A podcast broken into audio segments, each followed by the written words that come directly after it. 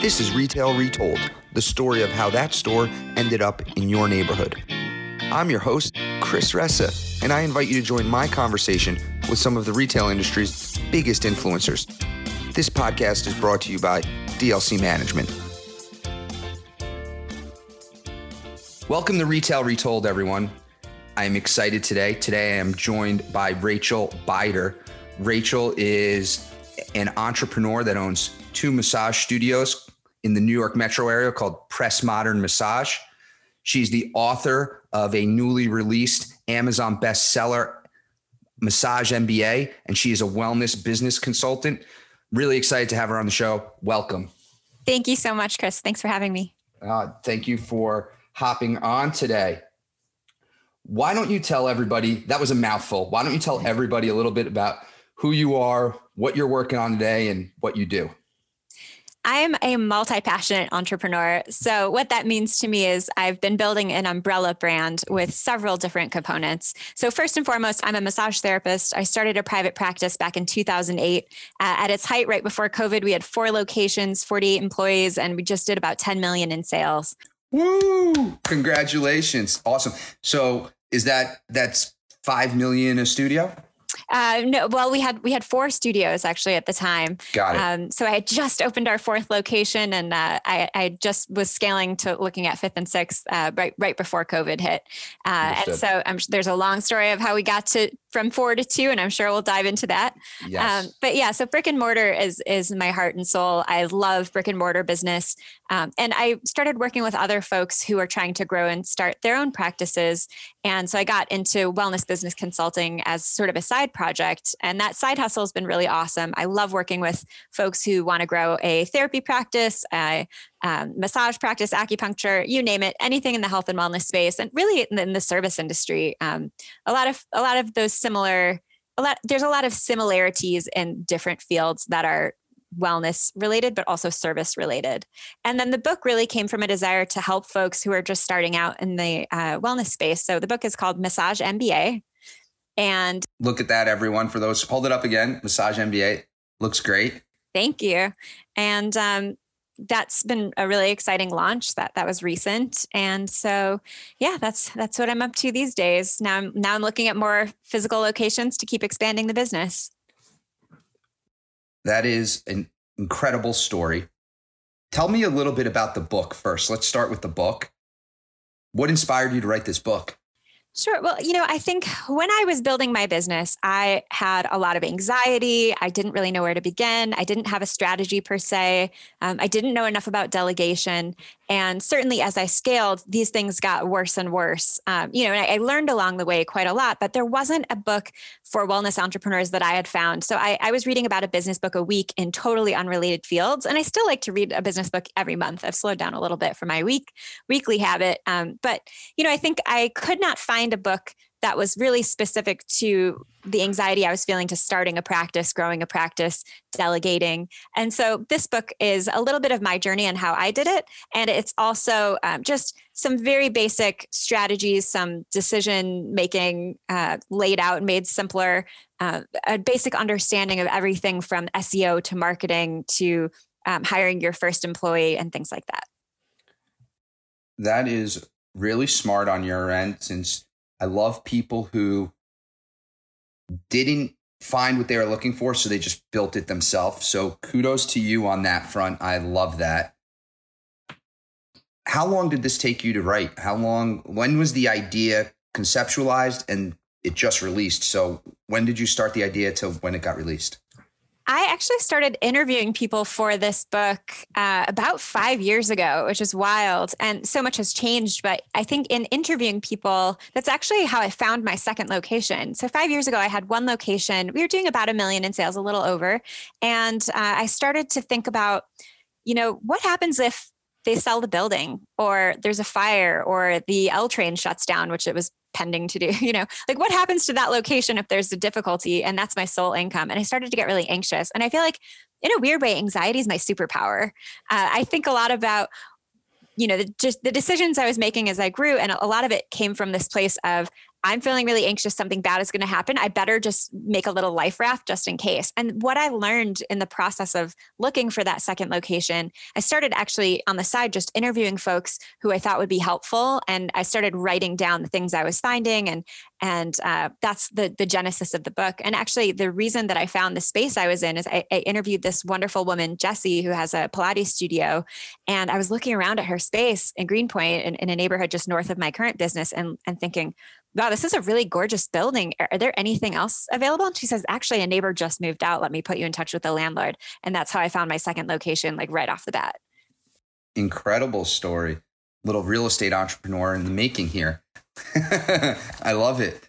The so you have this book, but before that, you had your first location.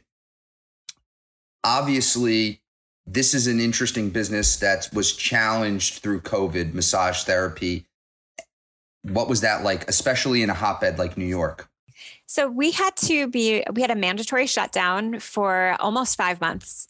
And our business went from, you know, we were on track to do 2.2 million in sales conservatively. I'm always very conservative with projections because I like to be excited at the end of the year. and um, we were conservatively to to basically zero overnight because we are 100% service based in person business, and we were legally not allowed to operate not remotely, not locally. Eh, not to mention, I was very scared for my massage therapists. I want to keep them safe, and um, we had not set up the the things that we have now to operate more safely, like the in-room air filters. And this was all four locations, or just one? This was four. Yeah, we had four locations. I had opened up. Um, we were in Dumbo, Williamsburg, Greenpoint, and Long Island City.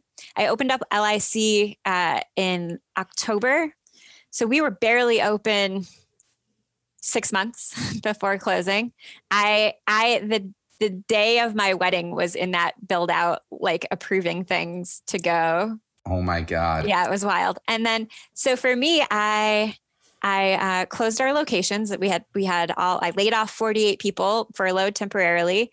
Um, and then a week later gave birth to my first baby. Congratulations. So, and then two days after that was applying for the EIDL and the PPP and uh, as oh things came goodness. through was, was working on those, on those processes. So, you know, for me, so you I, had your baby, I'm sorry to you had your baby March of 2020 in yeah, New March, York City. March 24th. Yeah. Yeah. Oh my God. It was a wild ride, that's for sure. Mm, yeah. And you know, I I just kept thinking about the safety of my employees was my was my biggest concern. And I had no idea how, you know, we have we have rent in the bank, but we don't have five months running on zero rent in the bank, you know. And sure. for me, I don't have investors. I bootstrap this entire business myself. So, and our build outs are a couple hundred thousand dollars. They're not inexpensive build outs. You know, as retail goes, they're actually reasonable, but you know, I've, I've done a lot of this. I might, you might see me painting a wall myself, for example, to save a little bit of money. So for me, I had some debt from the fourth location that I had been paying down. And all of a sudden, like you know, we have these rising payments. We have landlords who are threatening to sue, uh, and we had no idea when or if or how we would reopen any of it. Um, so in the process, I realized I couldn't carry the volume of rent that I had been, and I had to be a little more agile. And so, you know, as I as I mentioned before, before we started recording, I actually have a, real estate degree. I, became a licensed real estate agent just for fun one time, and I just to study it because I was curious about how it works. And uh, I'm very intentional about having good guy clauses in my leases, thankfully. Yeah. Uh, and so th- there, there's a reason for that. And and so I felt it was a little short-sighted on the landlords to uh, to be demanding full payment during that time, um, especially because you know for us having gone from the volume we did to zero overnight uh, was just challenging. And I did the very best that I could, but it took a few months for the PPP and EIDL to come through. And overall, we had just about half a million dollars of, of loans from the government. Thank goodness. Yeah. You know, because we were down about 600K this year. But, um, you know, not before, unfortunately, having to leave two of our four locations. So that's why I say it was short sighted on the landlord's front because we, we could have, you know, made those payments eventually. Would you have done some type of program with the landlord? Were you trying to work with them like defer the rent? Oh yeah, anything, literally anything. I would have done pretty much anything to save those spaces.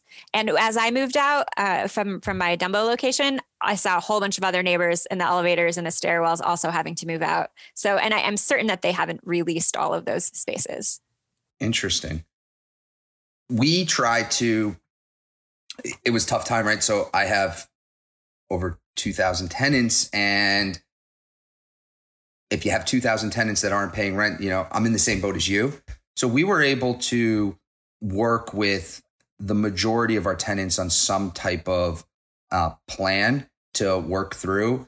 It was not free rent, but we tried to work with our tenants, especially the entrepreneurs that were in a different position than some of these large battleship companies. And we had a program for our small business owners that we got them into in order to help them through the time. And we had very little scenarios for the amount of tenants we had. You know, we had very, very few scenarios where tenants vacated. So sorry you had to do that. That stinks. You but- know what? It is what it is. And I always think whenever something happens like that, I try to think of, okay, well, what's great about this? Like what's where's the good in this? Because I just have to put myself in that headspace to to keep moving forward. And so when I think about that, I think about the fact that there's about to be a lot of really cool real estate on the market, which is very exciting to me. And we're actually looking at spaces right now.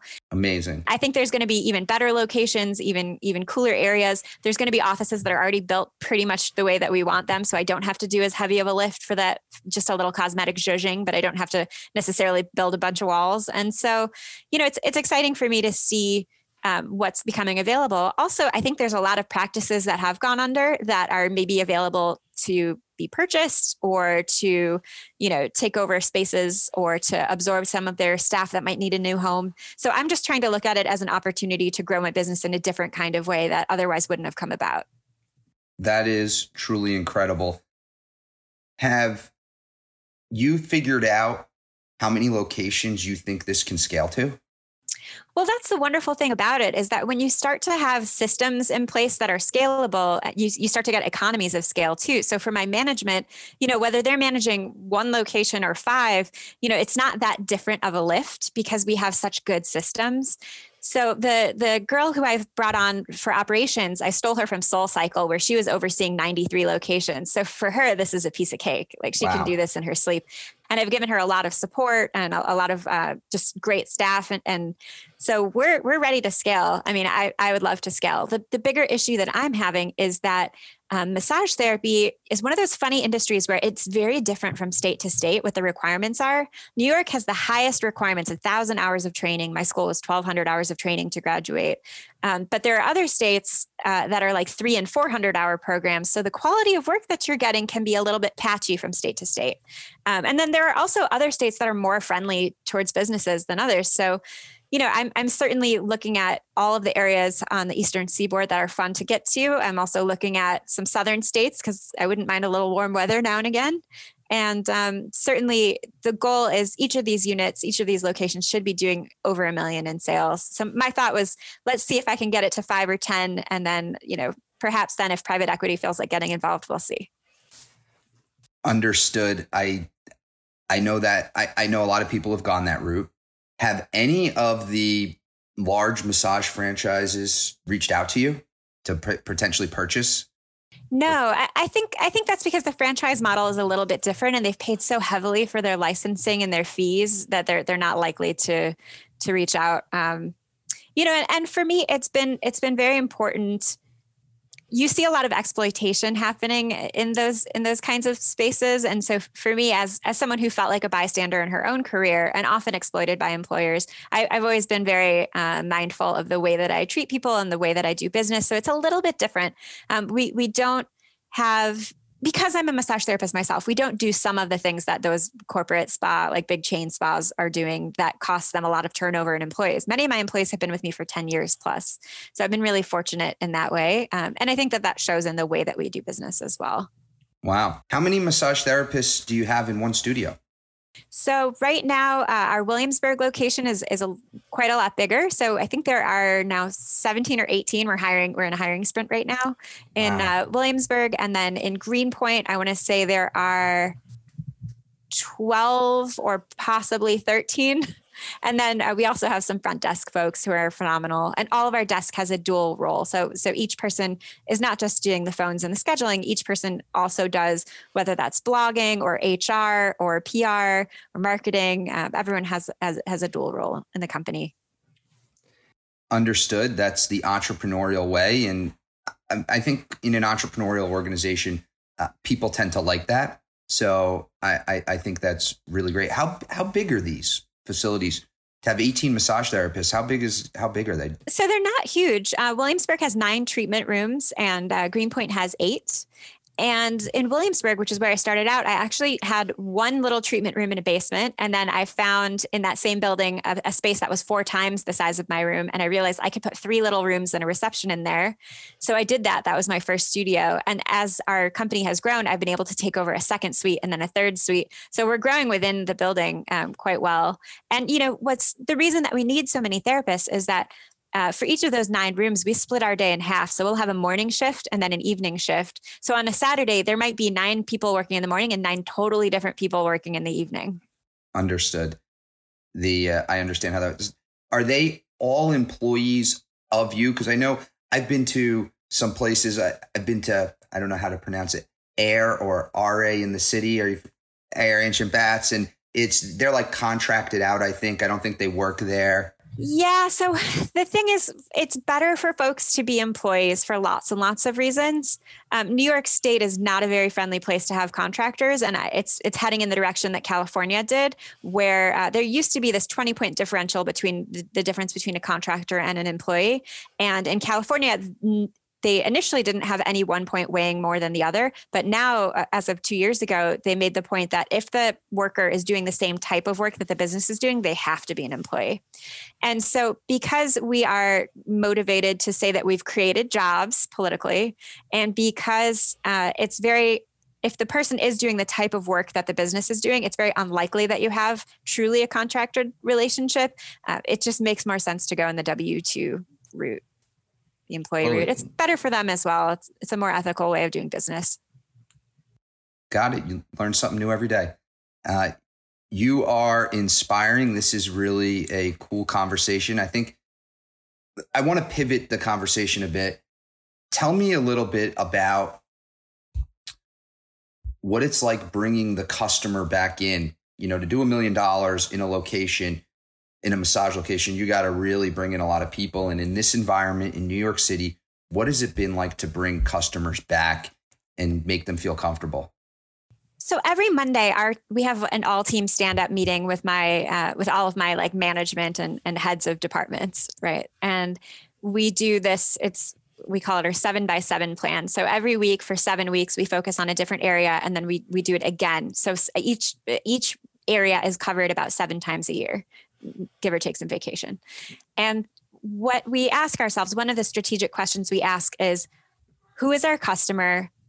Who is our customer going to be? What does our customer need? And what are they going to need? And that answer has changed so much over the years. Like as the neighborhood has changed, our customer went from being a yoga teacher, a barista, tattoo artist to being a mom with a stroller. You know, so like the, this this neighborhood is changing. And so when I think about what does our customer need now, they need to be assured that safety is the most important thing to us. So how do we build their trust? How do i protect my employees? And also how do i how do i communicate to our clients the way that we are treating this so seriously? And for me that started with you know a therapist and a client, there's no six feet social distancing happening in, a, in an eight by 12 foot treatment room where someone is literally touching you. So, what does that look like? And uh, I looked at Wirecutter to find the New York Times top choice for air filtration. We got it's called the Coway Mighty, and it's a perfect in room air purifier. So, one of those in every single treatment room. We put a UV system in with our HVAC to sanitize the air coming through. We put those HEPA filters in. We have our, our goggles, we have our masks, we have our smocks, basically every possible thing that New York State says this is what you got to do. We like took it up a notch. And then we made sure that we transparently communicated those efforts through our website through our social media through our tone through the way that we engage with our clients our emails. We just wanted it to be super super clear that here is everything that we're doing. And our clients came back so excited. You know and it's such an opportunity because stress for us is a commodity right? Like when things get bad, we get really good. So it's been a really freaking stressful year for folks. And we've created this place that feels very safe, comfortable, comforting, physically relaxing. You know, we have those table warmers on. It's warm and toasty. It's cozy in there. They're away from their house. They can take a break. They they are just loving it. And so we've been really lucky in that way.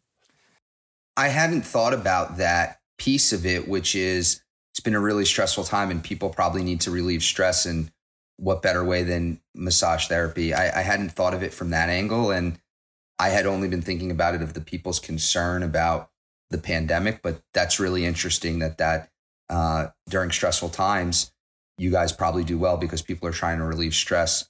Yeah. And, and also, everybody's setting up these terribly unergonomic home desk office situations. And so everybody's like hunched over their desk like this all day instead of at whatever was slightly yeah, more I think I am. Yeah. Let me sit up right now. Let me sit up now. Yeah. So I think it's really important to also um, you have to treat the injuries you're seeing, right? And seasonally, we used to see all kinds of funny things, like when the hurricane waves were hitting and everyone was injuring themselves surfing. Like we see all kinds of funny trends when there's like a new sport that comes out. Um, so, you know, here we were seeing the kinds of injuries that happen when you're on your phone all day, like the, we call it text neck, where you're like looking down at your phone and it's causing strain. Or we're seeing that kind of like hunched over posture from just sitting in front of a computer and, and not moving as much as we should. So we do really well when that, I mean, when that happens, we do really well. So really fascinating to me. I, I you hit on something that I, I want to talk about a little bit more before we get into the story, which is the communication piece we had a three pillar approach. We had three initiatives to our, uh, our customers, which are our tenants, as well as the consumers at our shopping centers in the beginning of the pandemic. I call it the eights, the ATE. It was to accommodate, mitigate, and communicate. And we tried to accommodate our tenants in any way that we could to help them. We had grocers that were, you know, on fire because people were panic buying and they needed like some storage or something like that. And we helped them with that. The mitigate, obviously, we use all CDC protocols to clean the premises that were our responsibility and give guidance to our tenants on how to do that as well. And then most importantly is communicate. And you mentioned like the emails, the social media. We had, you know, things on our website about where to get information about COVID. We were providing information. We had a hotline that people could call. We were doing a lot of social media, and and I I found during the pandemic the the biggest thing that helped us get through was the communication we had with our customers. And if you kept that going, and you were in a place where you could have either phone calls, emails, or digital communication and stay connected with that customer, uh, it helped the relationship in the long term. Okay, fascinating stuff. I want to take us to the story. Which location do you want to tell us about today? That uh, the story of how this uh, this got open. Sure, I think uh, the more exciting the more exciting is probably the very first location because a lot of folks don't know how do you go from working at a spa to owning a business like how do you go from working for someone else to working for yourself because that is such a leap and for totally and is that the Williamsburg or the Green? Yeah, that's Williamsburg. Williamsburg. Okay. I had no savings. I had debt from school and I just so badly wanted to do my own thing. And so when I started out, I decided, okay, I'm going to do like a five year plan. And, and, you know, year one, I will just work for whoever will hire me. By year three, maybe I'll have a private practice if I'm busy enough. By year five, maybe I'll have a business with employees. That was my like long term goal.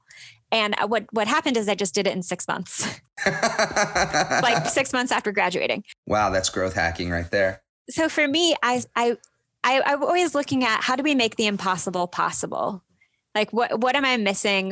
What can I? What else can I do in this situation? So initially, I was treating people out of my living room in a in a large walk up apart like as a fifth floor walk up apartment with two roommates it smelled like dinner. It was not really. it smelled like dinner. It was like you know whatever I could. I had like lasagna the night before. You could smell it. It was not a good situation. um, my roommates had to like stay in their rooms while I was treating a, a friend really because I didn't have clients yet. It was mostly just friends. The, the first people you work with are always friends, and um, and from there I was like, you know, I just need something that feels more professional, but I couldn't afford one. And I found in our neighborhood a physical therapy office, and I walked in. I was 24, very precocious, and I said do you have massage here? And they're like, we don't actually. And I said, well, you're more likely to have repeat customers for your PT business if they're getting free massages every week. Tell you what, I will work on your clients for free two days a week. In exchange, let me use the space when you're not using it. And they kind of looked at me like, okay, well, we'll still try it. And this is May. I maybe had like eight or 10 clients who were really just friends. And by August, I had 110 clients. Wow. What year is this? This was 2008. This is genius. That is a genius move. Because, you know, for me, I, I knew that I had time to work on people. I had energy. I was young. I had a lot of energy and time, but I did not have money. And so, you know, I was doing that two days a week for free. I was still working at a spa a couple days a week. And then I decided seeing customers one on one was going to be much harder, like to get them in the door than if I would just find one person who could refer me a lot of clients. So I specifically started looking for individuals who see a volume of their own clients. So whether that's personal training, who I love because those people are sore, they can afford massage, they care about their health. I also looked at hairdressers. I traded a lot of massage for haircuts. My hair was amazing that year. they have like 50 clients a week, you know, like they're they're seeing people back to back and they're sore from like standing up and cutting hair all day. They're, they're on their Totally. So they love a good massage. Um, I also was looking at chiropractors, acupuncturists. I just made this this big network of folks who were referring me a lot of clients. And finally, by August, I was like, you know what? I can't afford to to spend my time for free anymore in exchange. Like, let me pay you rent. They said no, which I was kind of surprised by. But I found a, a place down the street and that was for rent, and so that's how I started. Wow, and th- that is an incredible story. The place down the street you mentioned before, it was just like a room.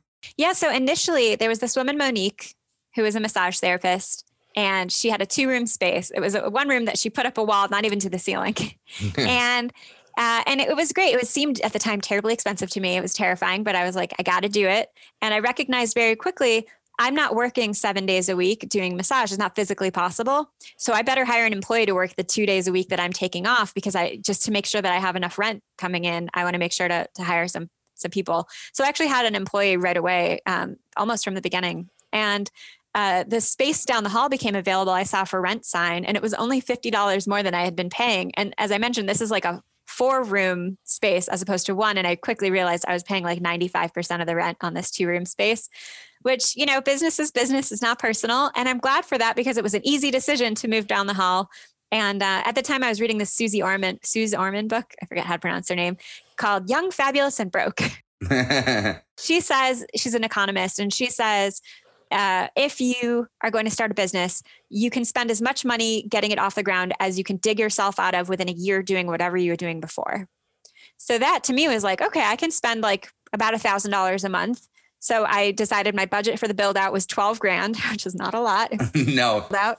And uh, I laid those floors down myself. I went to IKEA and uh, Target and uh, Craigslist for a lot of the furniture. I got a lot of secondhand stuff. I found a spa that was closing and thankfully was able to buy a bunch of their equipment. And so I bootstrapped it. Wow. That is incredible. You are the American dream, Rachel. This is the American dream right here. Tell us about, and that story is incredible. Tell us about how you go from that to a $10 million business. So the jump opening up a couple more suites in that building helped. But the real jump for me was uh, I had opened the second location and I hit a tipping point where I was trying to do everything myself. Um, I was spread way too thin. I felt like I was failing all the time. And I realized I was burning out and I didn't like that feeling. I didn't like the feeling. I didn't like the feeling of the business I was in.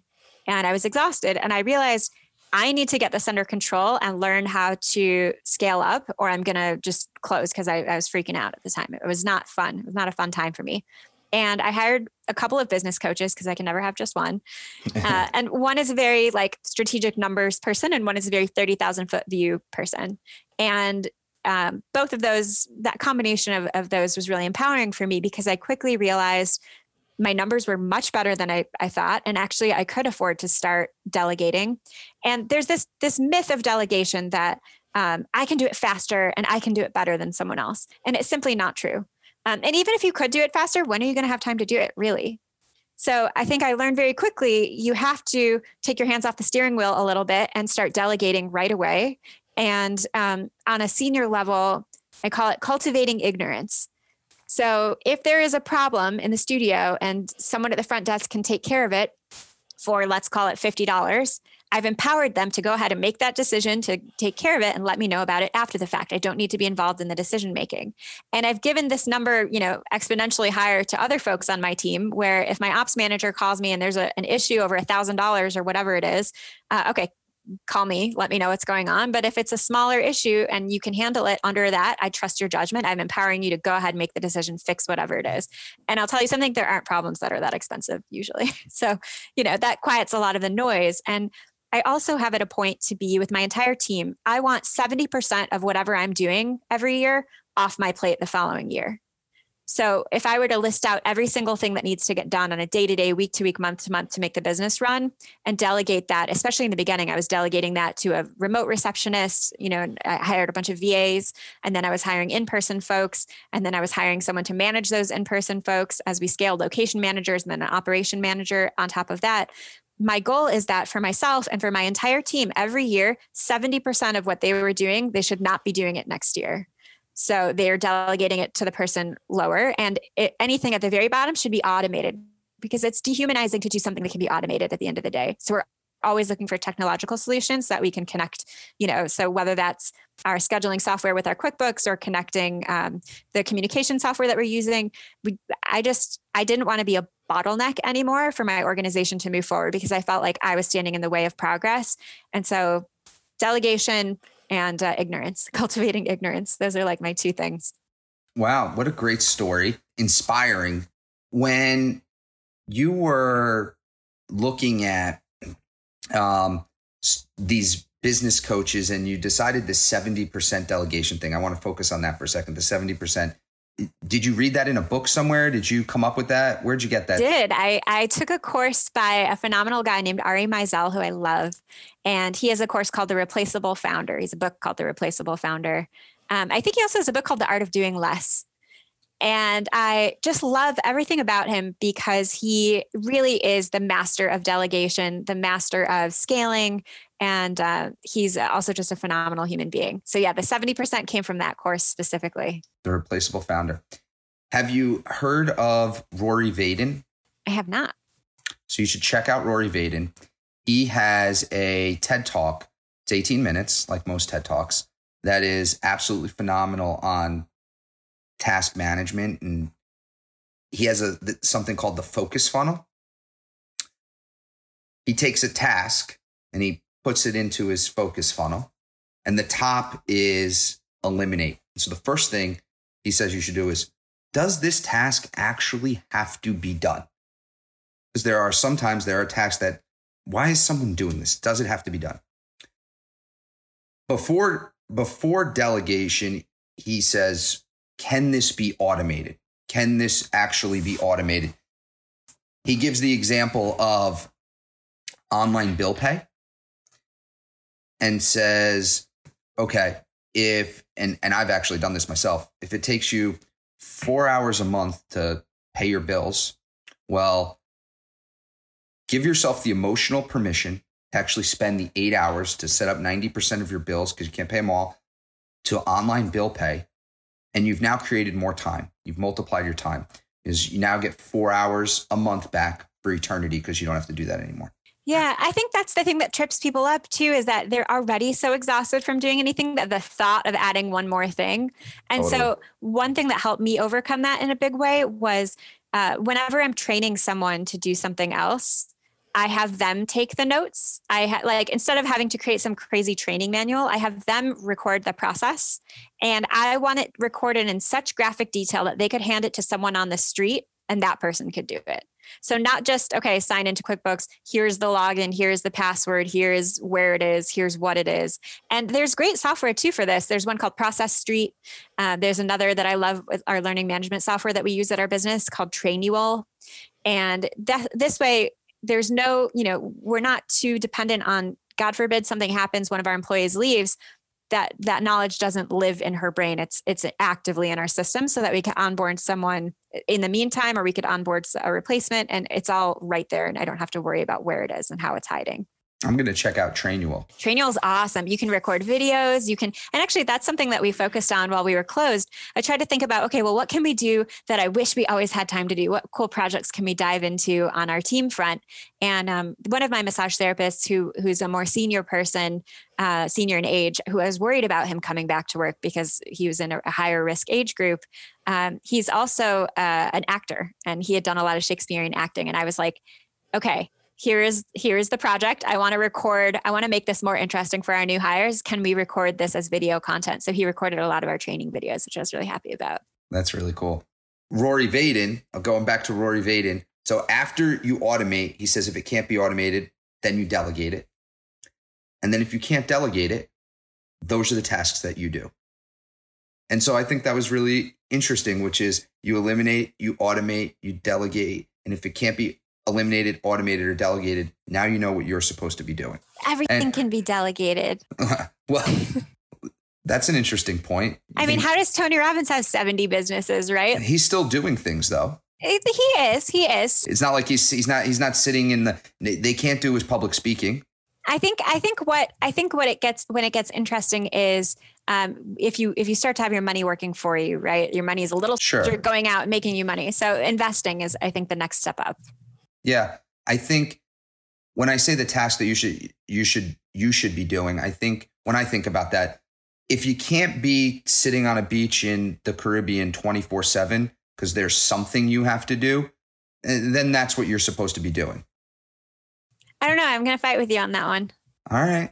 All right. Well, right now, are you still, are you, st- are, do you do any work?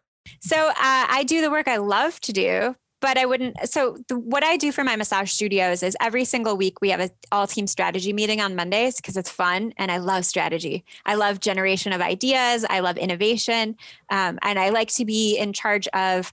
Um, also having ideas but listening to my team's ideas uh, and like just inspiring them to do different things and then uh, someone else is overseeing those projects. I'm just seeing them come in.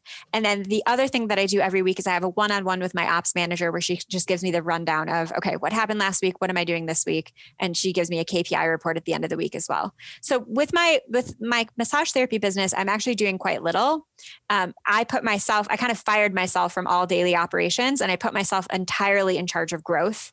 So in a time where growth is available, like coming up. Uh, I look at real estate, I make connections, I look at financing. So I do those things because it's fun.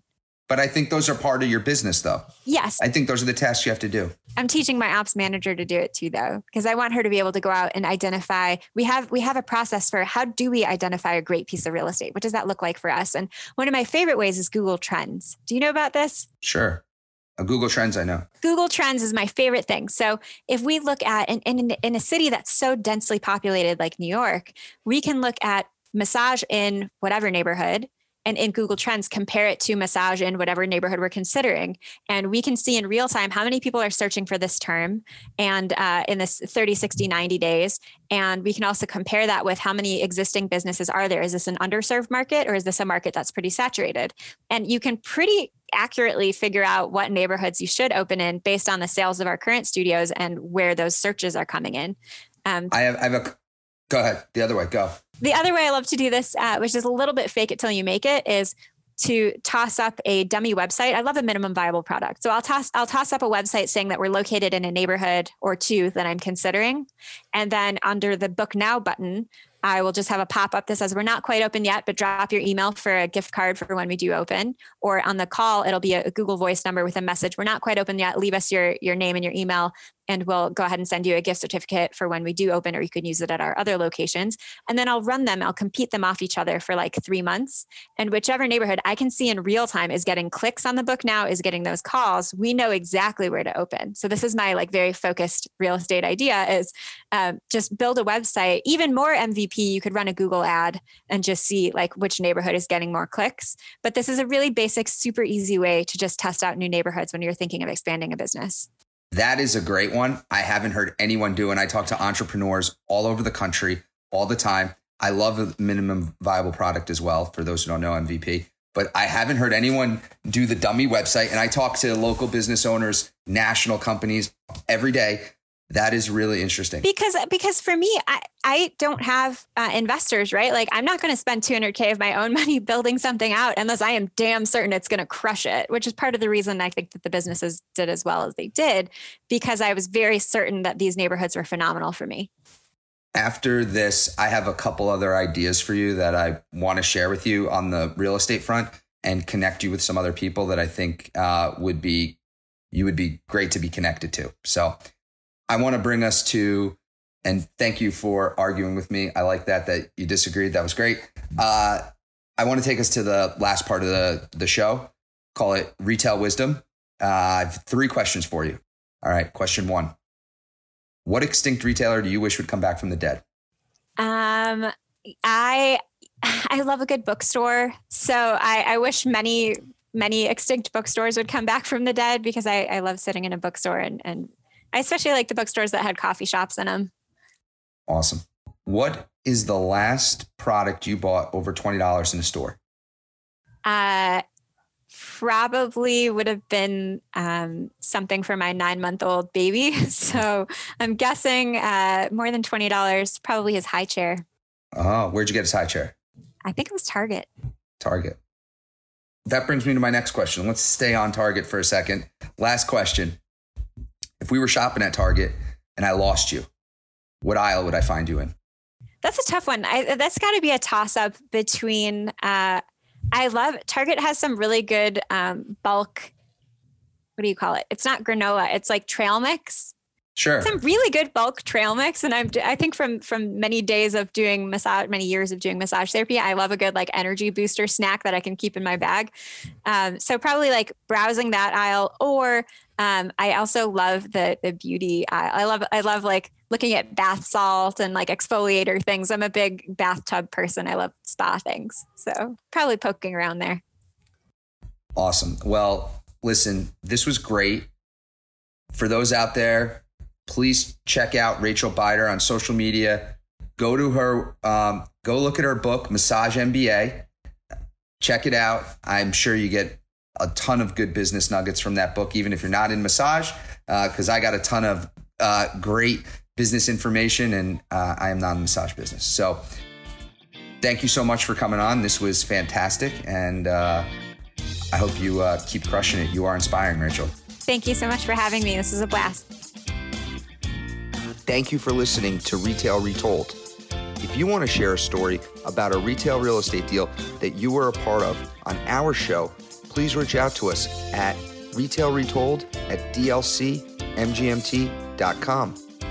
This show highlights the stories behind the deals from all perspectives, so it doesn't matter if you are a retailer, broker, entrepreneur, architect, or an attorney.